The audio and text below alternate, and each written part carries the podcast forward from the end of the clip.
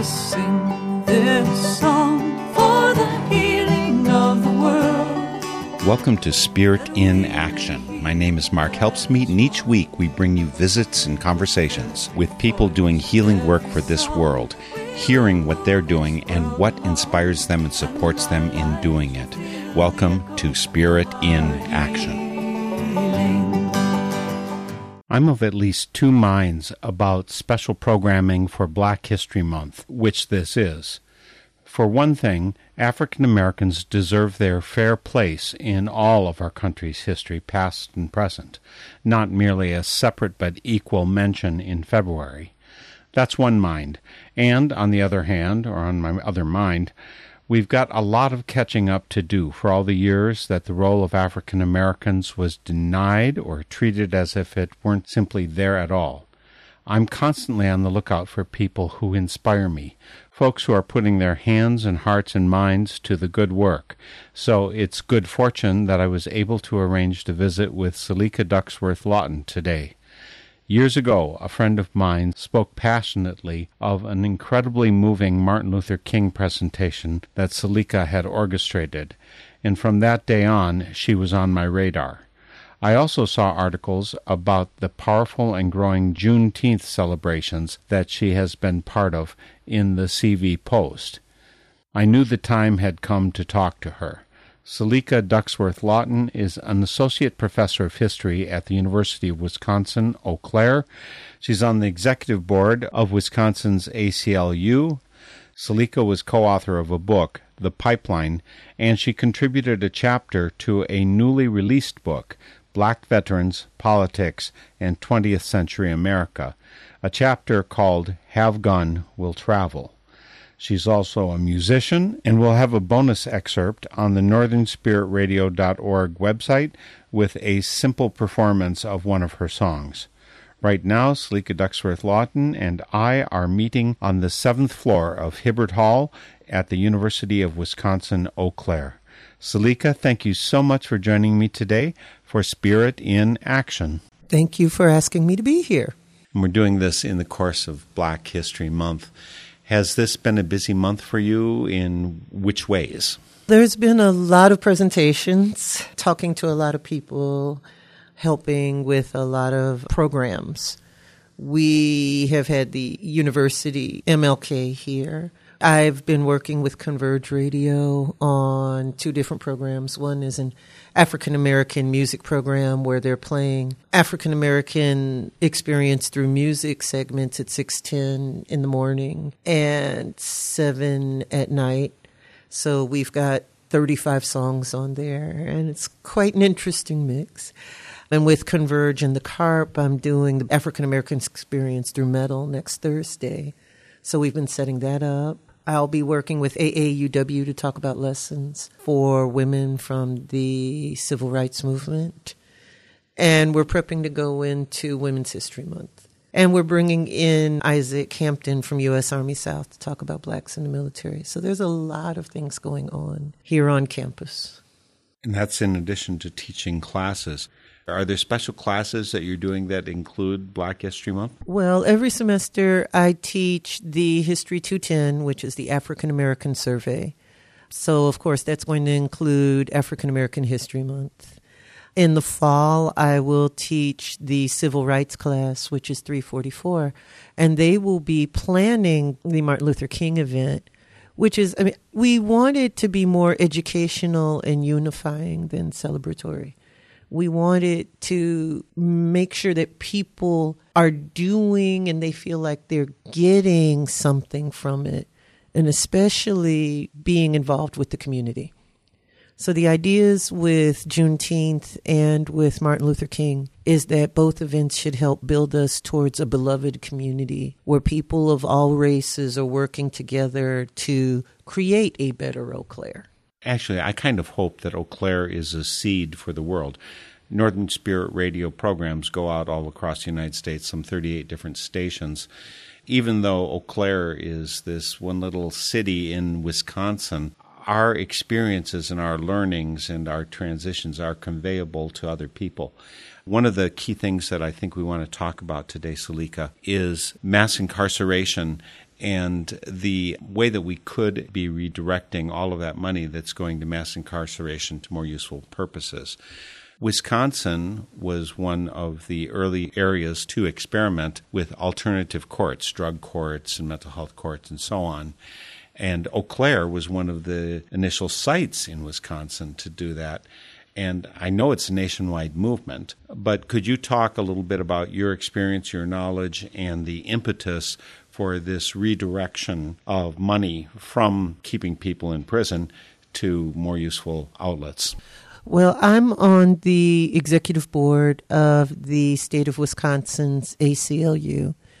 National ACLU has a program called Smart Justice. Smart Justice argues for us to stop making felonies of things that are not crimes and that are petty as a source of revenue and to redirect that money towards education and mental health.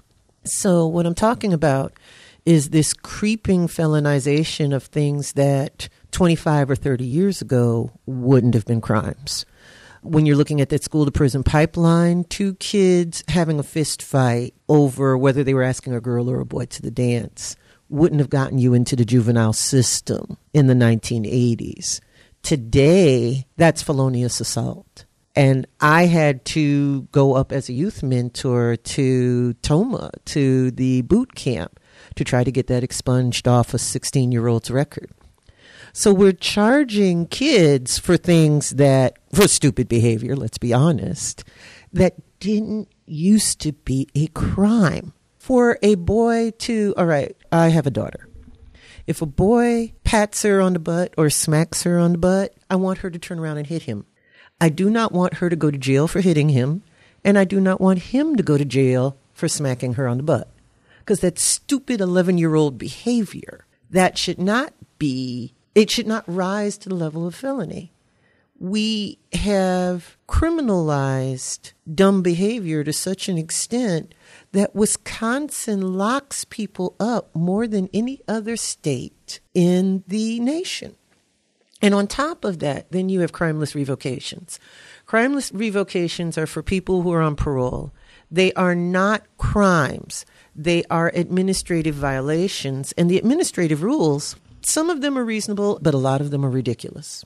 Getting a credit card and having forgotten to tell your parole officer. Taking a new job without your parole officer's permission. Moving in with your girlfriend or boyfriend without your parole officer's permission. Wanting to buy a car without your parole officer's permission. These are things that have sent people back to jail. These are crimeless revocations. So, crimeless revocations criminalize everyday acts.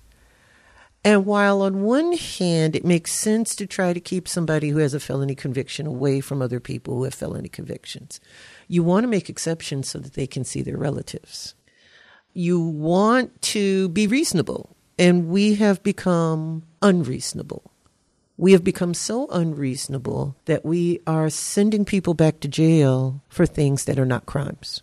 We have a labor shortage in this state. We have a shortage of skilled labor in this state. Just think of what could happen if we could get all of those people who originally went to jail for petty stuff, like marijuana, and we could make them skilled workers. So, this is why we need to rethink this idea of revenue policing. Right now, we are finding people for things like having their grass grow too long. And if they don't pay the fines, they can be put in jail. And then they sit in jail and they lose their jobs. And now you have a cycle of problems. The police don't like doing this. They don't like revenue policing. They think it's a waste of their time. They would rather be dealing with meth. They would rather be dealing with heroin. They would rather be protecting people from stalkers. And they have said that multiple times. But these are revenue streams. These are revenue streams for different and various places. And it's an abuse of our police and it's an abuse of our law. So if we could lower the amount of crimeless revocations, if we could lower the amount of fines, if we could less regulate our daily lives, We could take the money that we save and we could move it into mental health and we can move it into education. So these are very, very important. And I'd say that the ACLU Smart Justice Campaign is probably one of the biggest civil rights programs that we are seeing in this country today. As you said, Selika, you're on the executive board of Wisconsin's ACLU. And I think maybe a lot of people are ill informed about what ACLU is. How did you get involved with them? What service are they providing to our country? And I think it's a big one, by the way. The American Civil Liberties Union fights for all of our rights. They don't care whether you're liberal or conservative, Republican or Democrat. They fight for all of our rights. They fight for the First Amendment. They fight for the Second Amendment. They fight for the Ninth Amendment. They fight for the Tenth Amendment they will defend everyone because they believe that our rights, as articulated by our Constitution and the Bill of Rights, are the centerpiece of what it means to be an American. I'm an ACLU member, and I was recruited onto the Chippewa Valley ACLU's executive board. And from there, I was elected the Chippewa Valley representative to the state ACLU. That has sort of thrown me into this statewide organizing role. I mean, through both the Chippewa Valley ACLU, some of the best people I have ever met and ever known. And they're helping me to grow as a person and to try to be a better person.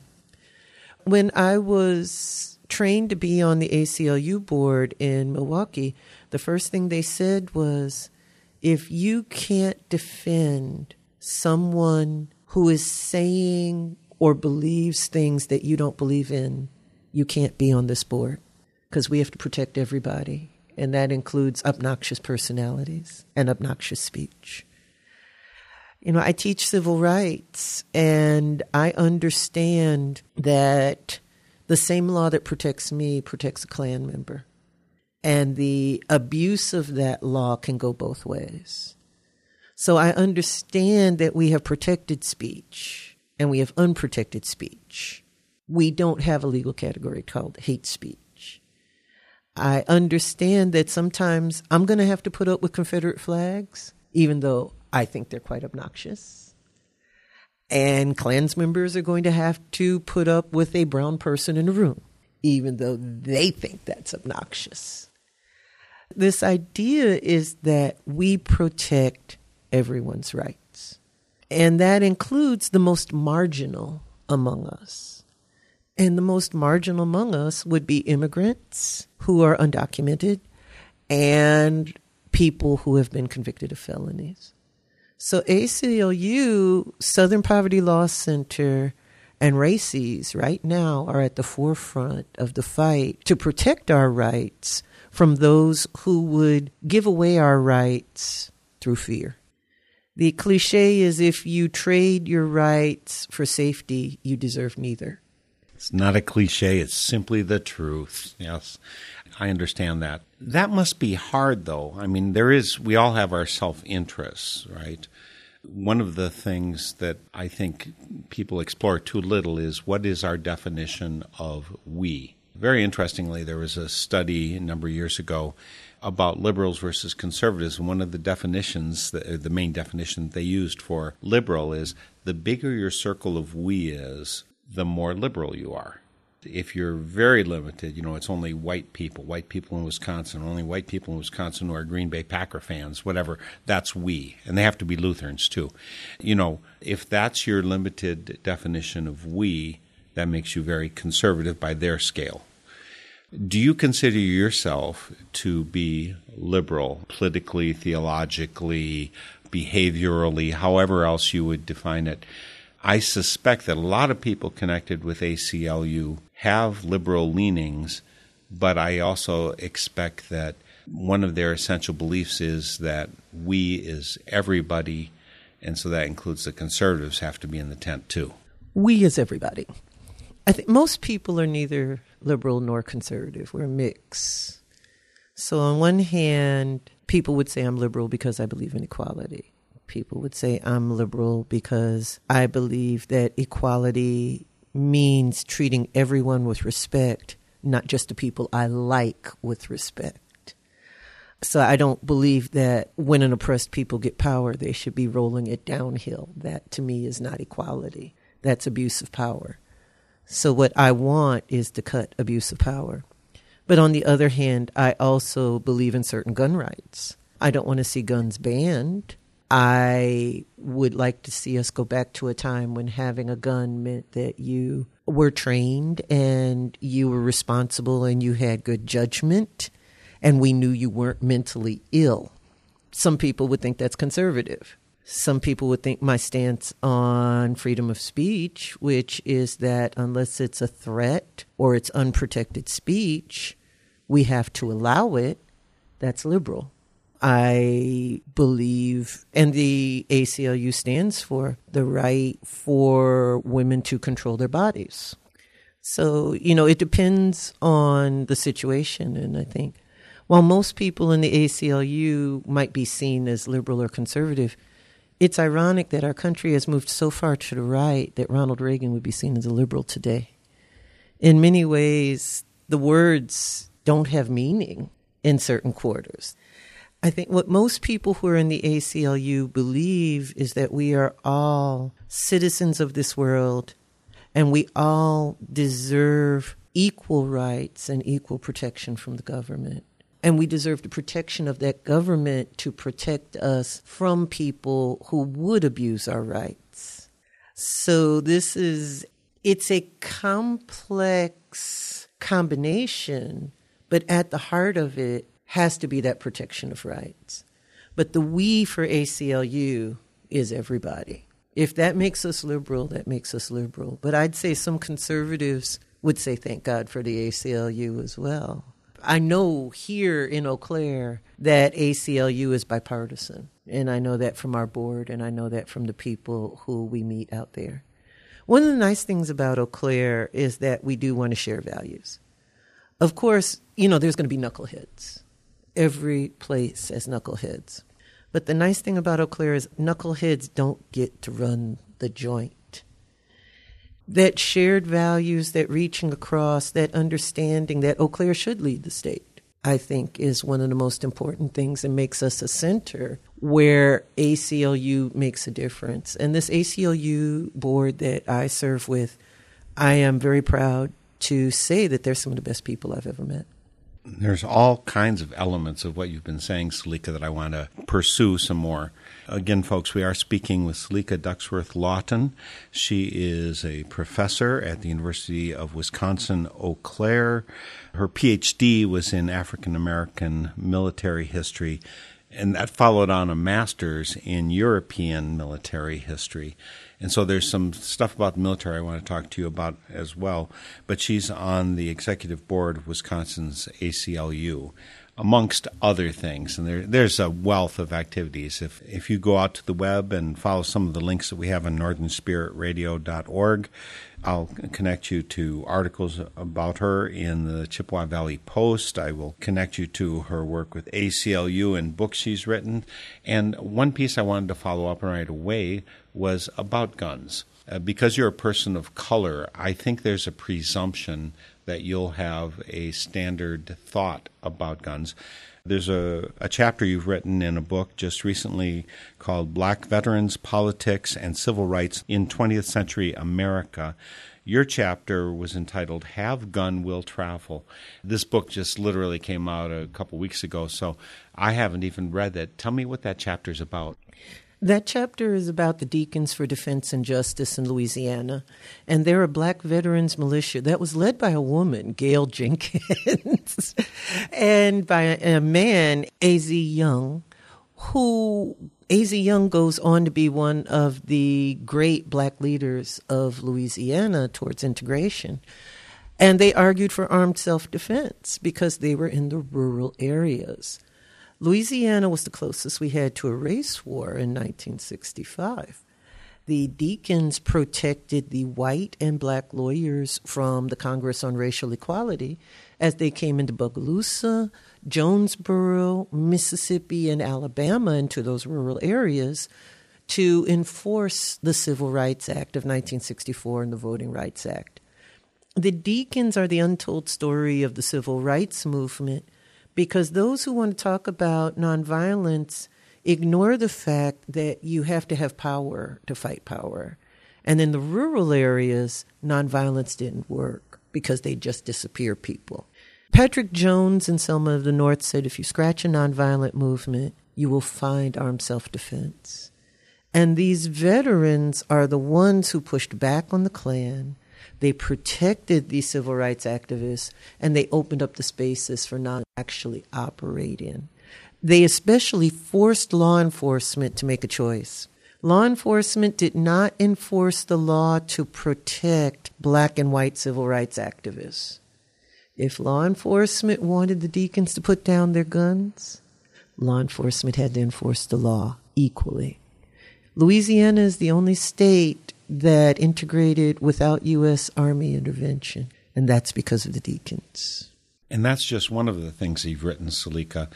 Are there some other your books and writings that are particularly applicable to this time in history, 2019? And I find it interesting that with your master's and your PhD on military history, which generally, at least in the United States, has not been black history, that the portion of that has often been compartmentalized it's under a white person and is very limited to purposes of the government. I find it interesting that military history is your forte, and what you just said about guns is connected with the thought that having strength is a, a way to protect rights, or it could be. It depends whose service those guns are in the hands of. Well, in um, civil rights history, there's an idea called the politics of protection. And it is that veterans and black women have been leaders at the local level for civil rights. And those veterans have a special place within this politics of protection because their training with guns is what gives them both the leadership skills and the organic skills to be able to protect the community. Guns are a form of power, and for people who have no access to governmental power and economic power, guns are a third loci of power. During Reconstruction, it's clear from the Reconstruction Act that the radical Republican Congress intended for freed black people to have guns to be able to enforce their own rights. One of the first things that happens in those southern states is what's called the pig laws. And we see pig laws passed in 1865 and 1866. And they're meant to strip guns off of those newly freed slaves so that they would be powerless against what emerges as vigilantes who are called the Ku Klux Klan. So, this fight over guns in the black community has a very long history, especially in the rural black community.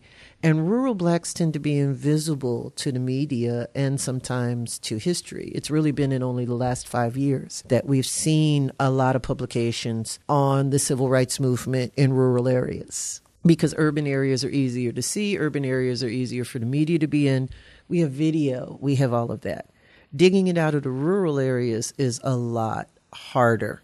The politics of protection also argues that veterans, both male and female, are particular targets of the Klan, are particular targets of the white supremacists, and that black women, especially, are those targets and therefore deserve special attention and special protection within the civil rights community.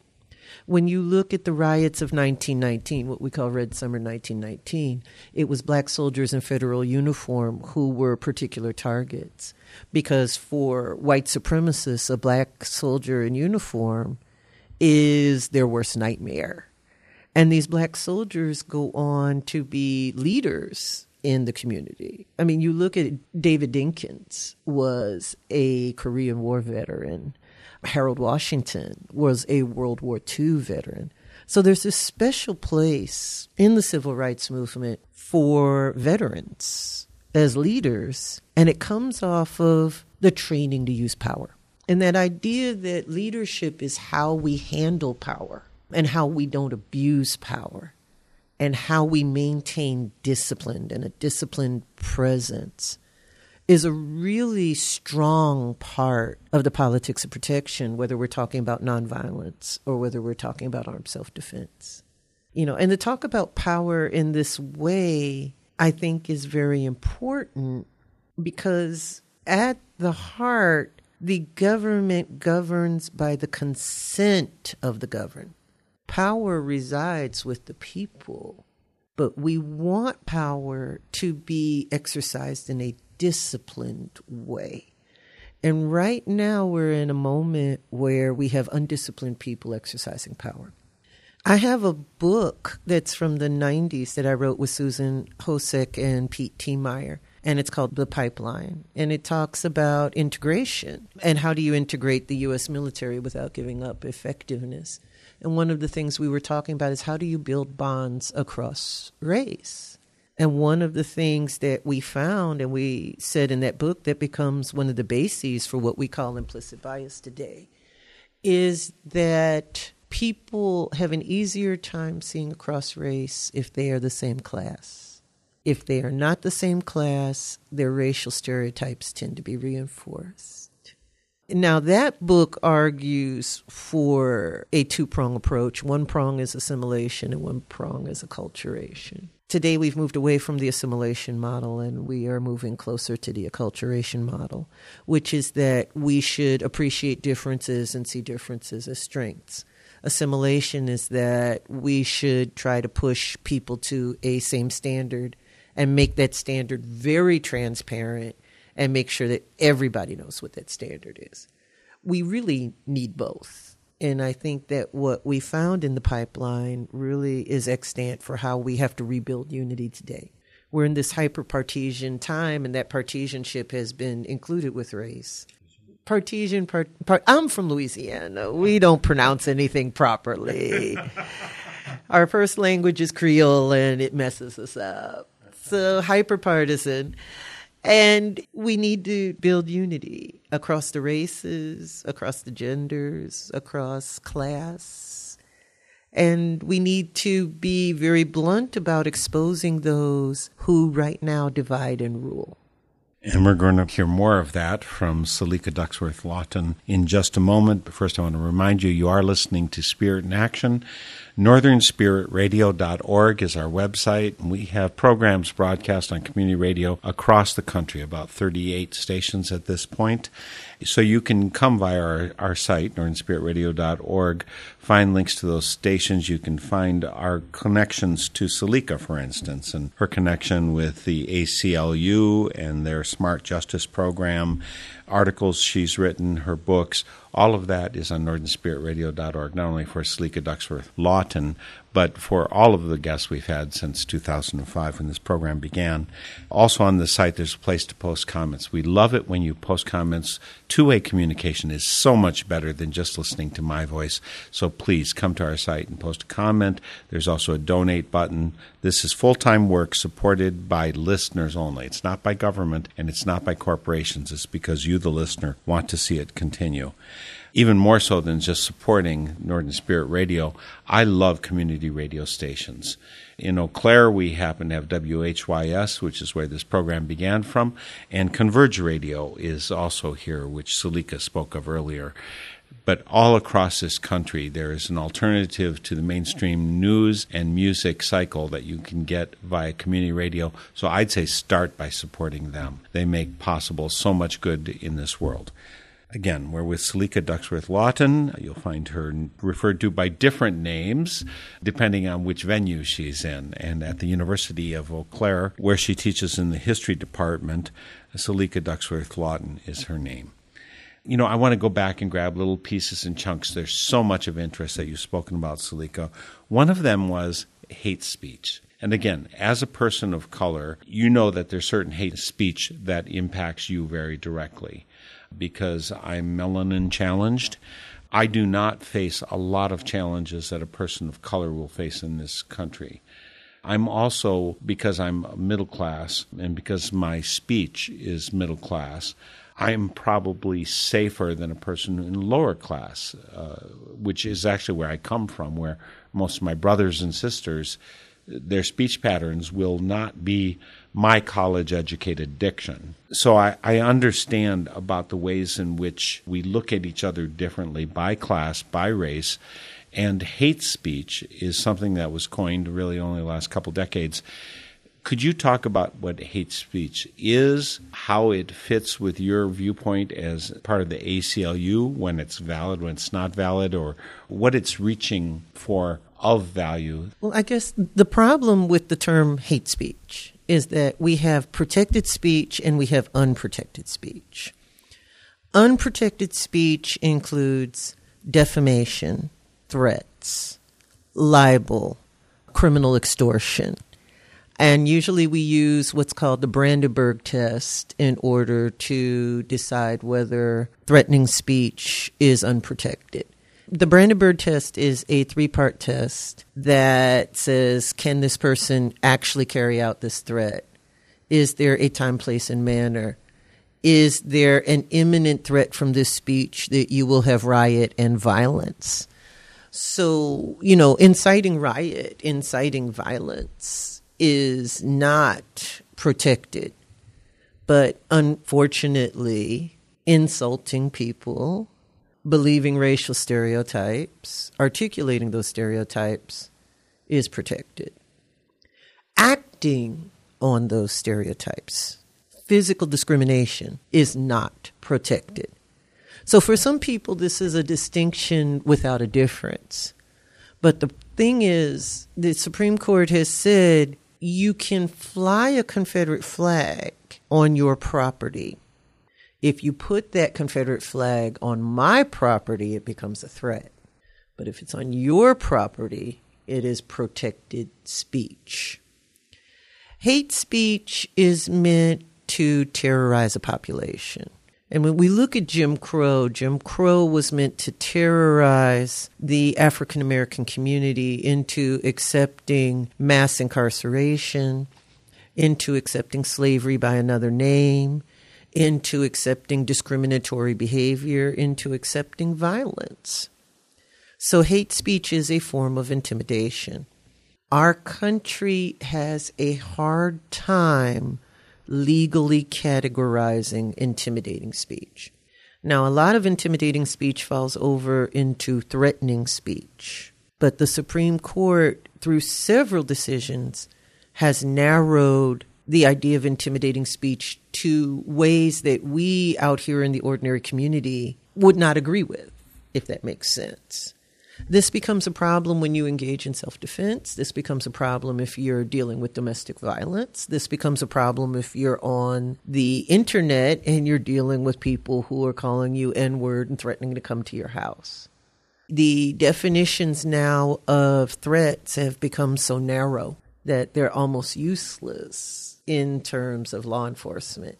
And they're now enforced in such an arbitrary manner if you insult the police in New Jersey, you get a visit. If you threaten to kill a black person in Wisconsin, you get nothing.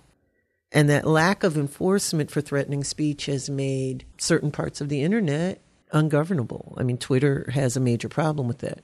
So the problem for me as a multicultural person is while I would rather not deal with hate speech, what I'm afraid of is that if we try to create regulations to govern hate speech, those regulations will be used against me. A couple of years ago, I said on the university senate floor that if you looked at the police reports of racial incidents at this university and didn't think we had a racial problem, I didn't know what was wrong with you. A white faculty member promptly filed a complaint against me saying that that sentence he felt was anti white and was threatening. And he felt threatened. And he thought it was hate speech. So you see how hate speech can be used against a marginalized person. Now, everybody who encountered it laughed at it because clearly I wasn't threatening, I was making a statement of fact. But the problem with trying to regulate certain types of speech from a governmental entity is that you're going to have people who will play semantic games to try to use that to suppress multicultural speech they don't like. Because white supremacists see advocating equality as hate speech. White supremacists see advocating interracial marriage as legal as hate speech. incels see advocating for women's equality as hate speech. So you see the bind that we have. We don't want to live in a society where supremacists feel comfortable saying what they're saying. But the best way to handle them is to push back against them ourselves. There are limits to what the law can do. This is where society as a whole has to rise up and say to the Richard Spencers of the world, no, we're not going to talk about black genocide and we're not going to normalize that. No, we're not going to normalize neo Nazis and say that they're just ordinary speech. No, we're not going to say that it's okay to kill women and it's okay to beat women and it's okay to force women into doing something. We as a society think you are sick. And the more we as a society refuse to normalize hate speech through our social means and our social shaming, the better off we are. Folks, we're speaking with Selika Ducksworth Lawton here at the University of Wisconsin Eau Claire, where she teaches in the history department. We've got all kinds of links to her books, writings on our site, and in particular, you might want to check out a chapter she wrote in a new book called Black Veterans, Politics, and Civil Rights in 20th Century America. From what you just said, Selika, I was wondering if I could solicit your opinion about Jordan Peterson he has been such a lightning post for so many people. I have a sense that a lot of people have not listened very carefully to what he said and therefore have overgeneralized negative opinions about him. I do have issues with some of the things that he says. What's your take on what he has said and what he advocates, and how much does the ACLU? I mean, he's in Canada, so it doesn't apply, right? But how much does the ACLU think that he has any kind of speech that should be limited? Jordan Peterson is not advocating violence, although his advocacy of enforced monogamy is quite frightening because that's been taken by people who want to limit women's rights to argue that women should be auctioned off or forced to marry and that women should be forced into certain behaviors.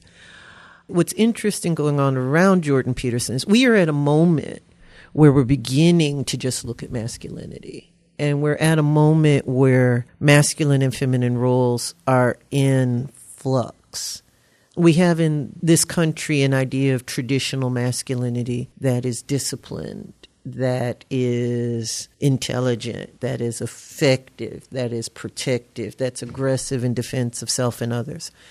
And it comes from an idea of manliness and cleanliness that comes from the 1860s and 70s and was articulated in response to a move from most men being their own boss as farmers to half of the country becoming workers for someone else in this industrial revolution. How do you define manhood as the terms of manhood changed? So, on one hand, you have this argument for a disciplined manhood who are leaders and are protectors and they gain their manhood from their internal so they don't need to oppress women in order to feel like men. But on the other hand, you have this argument, this concept that Gail Bederman calls brutalism or hypermasculinity, where the oppression of women, how many women people can have sex with, forcing women into traditional roles, brutalism through fighting certain types of sports, dominance, a sort of brutal, undisciplined dominance, really is at the heart of this hypermasculinity. This is the other mode of masculinity we see arise then, and we're seeing it still today. And we're seeing it in this fight over Jordan Peterson, because Peterson, in some ways, is harking to the hypermasculinity and he's trying to blend some of the elements of cleanliness with hypermasculinity. He argues men should be disciplined. He argues men should be better. But he also argues men should dominate women.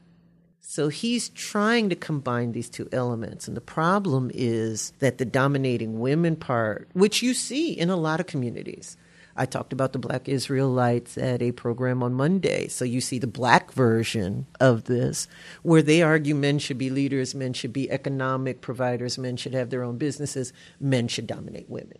Nation of Islam does that as well and also argues men should be able to beat women and make sure they stay in their subordinate position. So it's not just white, it's not just black, it's not just any race. This argument that subordinating women is this essential part of masculinity is a problem. The ACLU is not going to advocate for the suppression of any of his speech, but if anybody tries to force women to have to get married at 18, there's going to be a brouhaha. I think that you know you you can't just suppress everything underground because then it festers. You need to bring this out from under the rock. But Jordan Peterson is dangerous because he gives there's a certain victimization narrative that sort of threads under him. And for young men who feel already that they're victimized because they don't have a girlfriend, he gives cover to that and they don't have to look at themselves and they don't have to think about expanding their masculinity. They don't have to think about what masculinity looks like. They don't have to think about the fact that in this country, for men to have male relationships where they talk about emotional things and emotional problems to each other is problematic. Brothers can do that, and the brotherhood that comes from the military can do that, and the brotherhood of sports can do that. But just two men meeting and having drinks to talk about the fact that they're having problems with their marriage. That's made look unmasculine. And Jordan Peterson plays into the group that wants this very narrow view of masculinity. And today we are in a place where there are people who are trying to expand what masculinity means so that men no longer have to die sooner because they have to bottle up their emotions no longer have to die sooner because the only acceptable way to express emotions is anger. No longer will be seen weak if they cry in public. He opens up a space for a conversation, but the way he's sending the conversation is not the way I want to see it go. But because you're a strong member of the ACLU, you would not suppress his speech. And that's really important to have these open conversations. One of the things you mentioned, Selika, that I find interesting is because you originate from Louisiana, that's part of your culture. And I don't know how many people in the United States fully understand the cultural differences that were rooted. I mean, slavery was a different thing in Louisiana than it was outside of that. So you go over to Alabama, it's a very different creature. People have heard of the Louisiana Purchase, and that it was because France was deemed to own that area of land and they had more culture there. Lafayette comes in through there and so on what other elements that are fundamental to you and to your worldview come with the fact that you've got this taint of Louisiana? I'm not sure about taint. you know, I am I'm a rural black from Louisiana, and that is a very defined group. I'm a Creole. So we have a very distinctive culture, and it goes beyond gumbo and jambalaya. It goes towards a view of self defense. It goes towards a view of black excellence, a view of leadership that, you know, those who are the most educated should lead. It links to Du Bois's talented tenth that it is our job to lead. It links to interesting views of black right but also in understanding. There's a saying I say up here not all skin folk is kinfolk, and understanding that you do reach across race. Louisiana is infamous for a large number of light skinned blacks. Louisiana is infamous for, as Richard Pryor said it, the black people look white, the white people look black, and everybody's crazy. You know, I mean, it's not by chance that most of the major leaders of the Black Power movement come out of Louisiana, that the armed self defense movement, the proto Black Power movement, really originates in Louisiana. When you look at southeastern Louisiana, we have both a geography that pushes self defense and self help and orientation and we have a culture. It's this hybrid French Spanish culture that mixes with an Irish culture that argues that we should have power unto ourselves. We need to take power unto ourselves or we will be oppressed.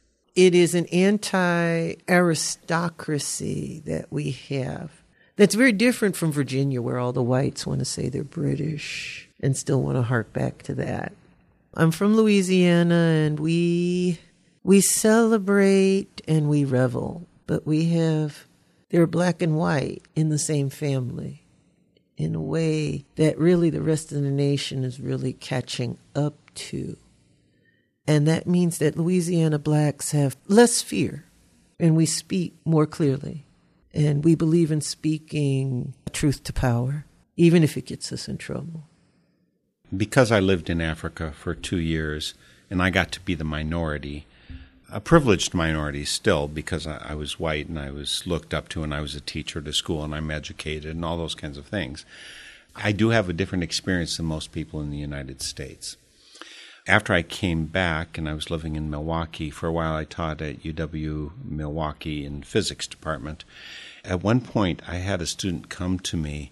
He was a big burly guy and he was very upset. He was in a class of 120 people, and he came to me after I gave a test that was challenging for that class, and he said, You wrote that test to get me. Well, that wasn't true because I didn't even know who he was. We became friends in the ensuing conversation. I got to know him, gave him extra help because I wanted everyone to succeed, of course. And he understood from my experience that I wasn't the person he thought I was.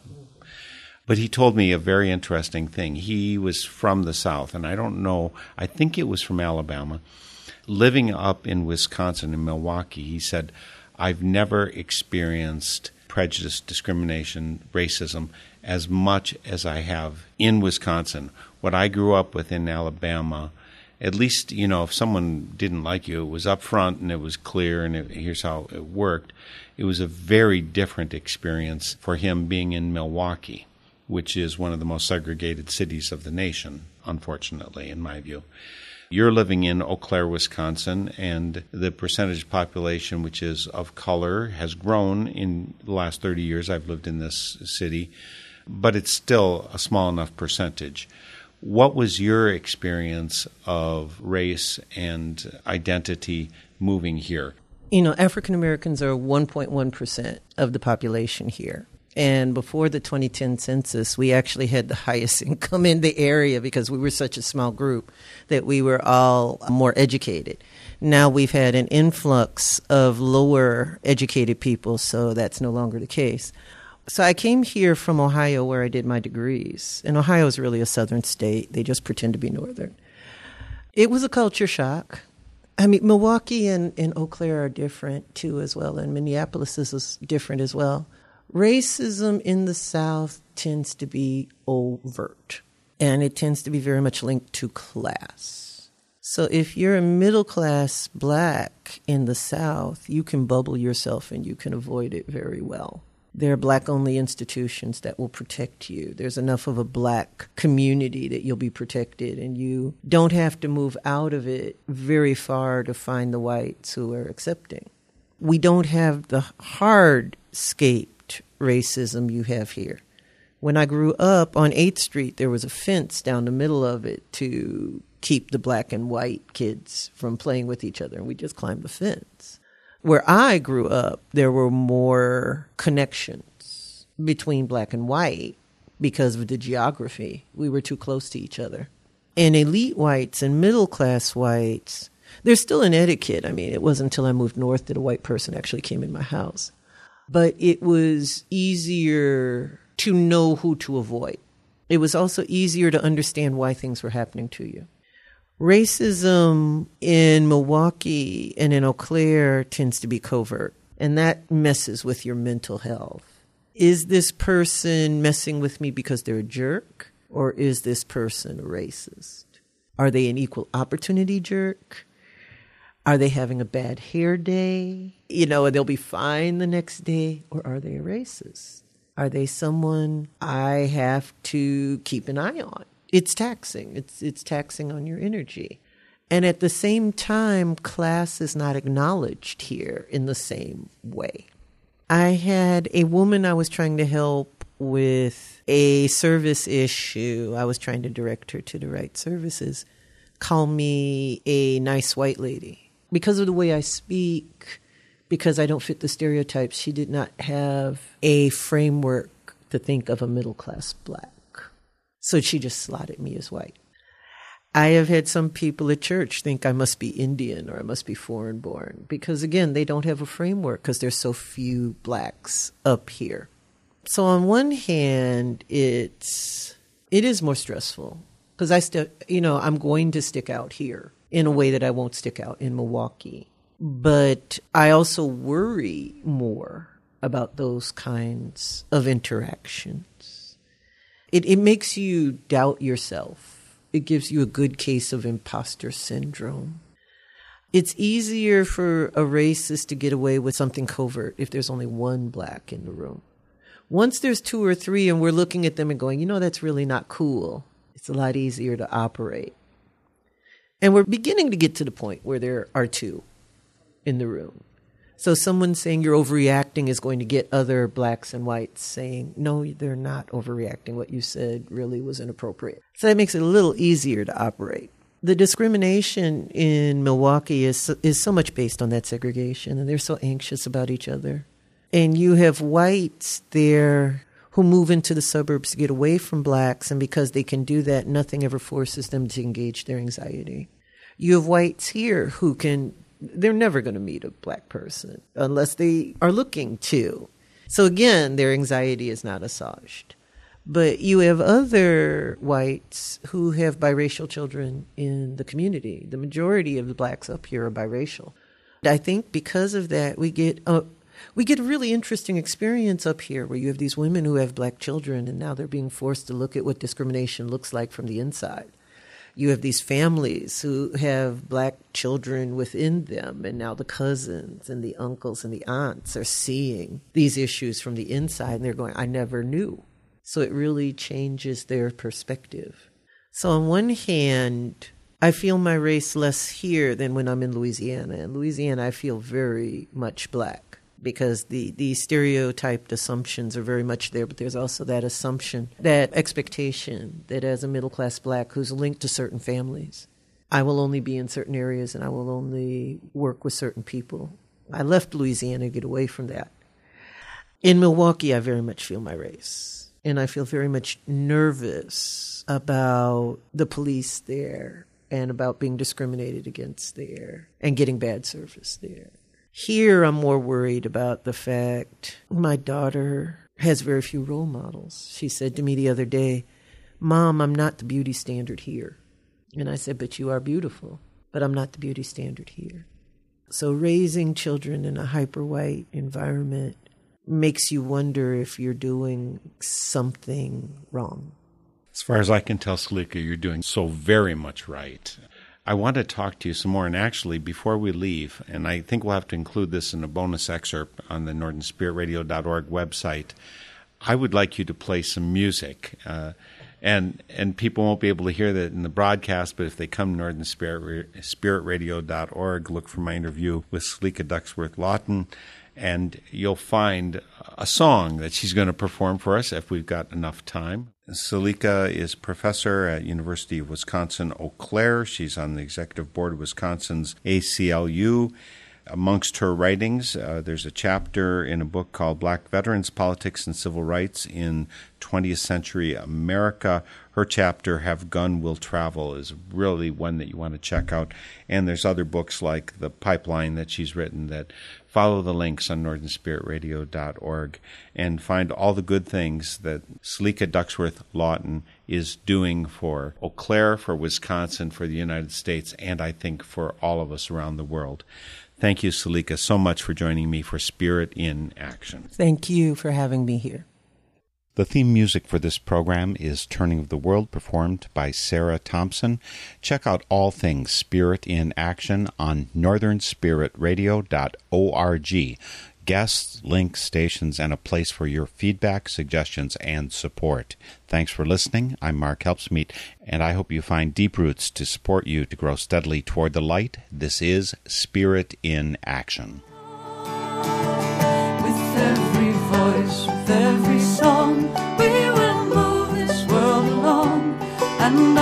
lives will feel the echo